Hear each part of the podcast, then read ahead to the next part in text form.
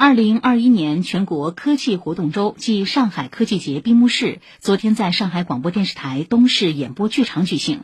科技节期间十大主题板块两千二百多项活动在沪举行八十六家科普基地五十四家科技创新基地免费或优惠开放。